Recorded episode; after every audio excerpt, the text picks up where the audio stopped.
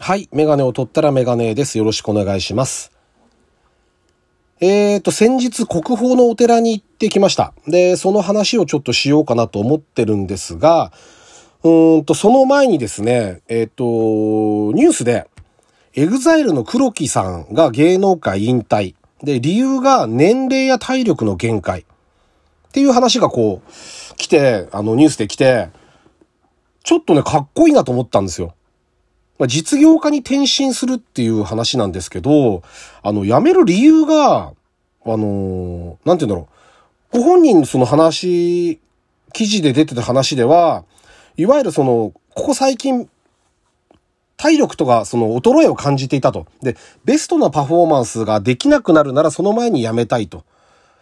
それで、あの、芸能界引退を決断したって言うんですけど、もうそれってアスリートの考え方じゃないですか。で、例えば歌手の人だったら、だんだん年齢重ねてきて、声がやっぱで当然出なくなりますよね。はたちとろくじゅっさいじゃ全然違うだろうし。だから、その、テクニックでカバーしたり、まあ、キーを下げたりとか、いろいろ物理的にやったりとかいろいろあるんでしょうけど、パフォーマーの方も多分一緒だと思うんですよ。きっと、体力が落ちても、いろんなテクニックでカバーできるところあると思うんだけど、それをなんか良しとしなかった感じがして、ちょっとかっこいいなと思ったんですよね。自分の思ってる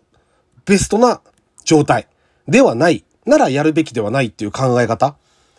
がちょっとなんか、あと、ちゃんと見ようと思いましたよね。なんか申し訳ない。なんかながら見とかしないで、あの、携帯とか、あの、スマホを触りながら、あの、って見るんじゃなくて、そこまでの思いで、こう、やってくれてるって思うと、生産まではしなくていいと思いますけど、いや、あの、もっとちゃんと見なきゃいけないなって、その熱心なファンの人はもちろんちゃんと見てますよね。それは、それは当たり前だけど、僕みたいに、こう、あの、なんとなくテレビで見ちゃってる人は、そういう思いとかをもしかしたら少し感じ取れるのかもしれないなとかって、ちょっと思いましたよね。うん、まあ、なんて言うんだろう。そういう思いで辞めてね、実業家も会社やられるのかちょっとよくわかんないですけど、するんだったらなんか成功しそうな気がしますよね。そのなんか気持ちというかの強さ、あまあ、仕事に対しての実直さとか、そのプライベートがどうとか言うと今知らないけどよくわかんないですけど、あの、そういうことはちょっと思いましたね。かっこいいなぁと思いました。はい。というわけで、えっと、第にひゃくななじゅうはちかいですね、ラジオにメガネ始めたいと思います。よろしくお願いします。はい。でですね、行った場所が、えー、埼玉県の熊谷市にあります。あれ、熊谷でいいんだよな。熊谷だと思うんですけど、目沼昇天山っていう、聖なる天の山って書くんですけど、昇天山じゃないんですよね。僕ずっと昇天山かと思ってて、しばらくしてから、あ、昇天山なんだって気づいたんですけど、あの、知ってらっしゃる方は、どう、どうですかね？有名な、なんですかね？僕あんまり実は知らなくて、職場の人に教えてもらったんですよ。あの、立派なのあるよって。で、まあちょっとね、僕どっちかっていうと神社の方をメインで多分、回ってご、あの、ご朱印もらったりとかしていたんで、お寺がちょっとノーマークだったのもあるんですよね。お寺まで行っちゃうと手広くなりすぎて、ちょっとなんか、まとまりがつかないから神社の方をちょっと、メインで行くなら回ろうかなと思ってたんで、あの、そうしていたんですけど、今回行ってみて、あの、すごい良かったですね。すごい良かった。あの、行って良かったと思うし、一人でプラッと行ったんですけど、あのー、なんと、ここはね、あの、え, えー、っと、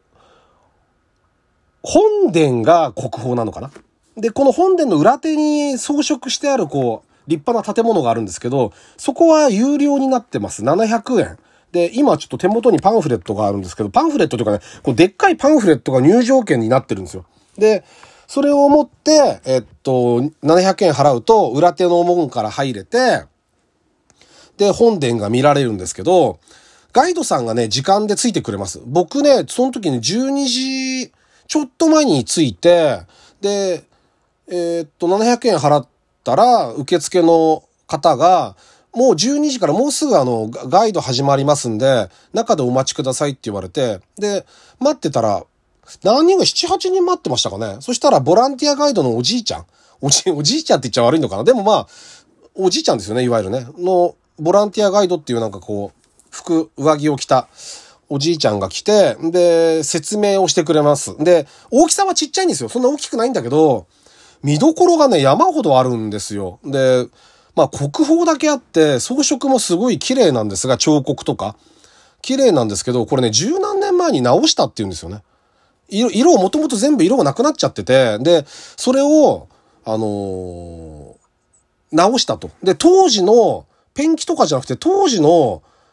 顔料っていうんですか、そういうものを作って、あの、貝をすりつぶしたりだとかって言ってましたけど、そ、そういう風にして再現したって言ってましたね。じゅうさんおくえんかかったって言ってましたよ。すごいですよね。まあだから、東照宮なんかはね、あの、でかいから、あれも多分相当、この間やってましたよね、何年か前に修復。すごいお金かかったんでしょうけど、この、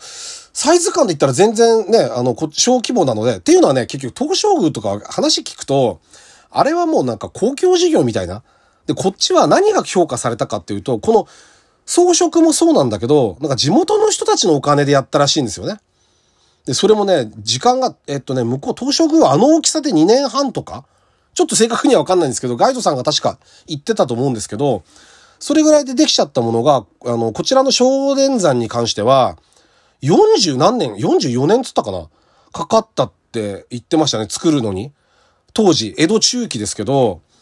あのー、そういうこともあって選ばれたんだっていう話もしました。まあ、あともう一個理由は、その、江戸中期からあと、あと後期になると、幕府から倹約しろ、倹約しろっていう話が来て、質素の建物が増えてったらしいんですよね。で、ここはその最後の時代のもので、で、最後の時代ってことは、つまり豪華絢爛な建物の中でも、より技術が、職人さんの技術もそうだけど、道具の技術も進んだらしくて、あの、かなり細かくて精巧な細工ができてるらしいんですよ。まあ見ると結構すごいんですけど、本当に。で、あのー、そういうのもあって国宝になったんですって話はしてましたね。で、あとはこういろんな、その、説明、彫刻の説明とかをね、いろいろこうしてくれるんですけど、あのー、なんていうの、まあ最後に質問何かありますかって言われたんで、あのー、細かいところとかもちょっと質問できて楽しかったんだけど、なんかね、当時の人の思いとかは感じますよね。僕はあんまりね、こう、まあ、お寺、神社とかこう、行く割には宗教観というものがあんまりないんですよ。で、その、祀られてる神様とかよりも、その、なんて言うんだろうな、それを作った、仏像なら仏像を作った人とか、作らせた人もそうだけど、とか、それに手を合わせた人の気持ちを考えちゃうんですよね。それがなんか、あの、じ、そっちに思いを馳せてしまうんですよ。だからこの、この本殿の裏のその彫刻も説明して、いっぱいしてくれるんだけど、それぞれやっぱり意味があるんですよ。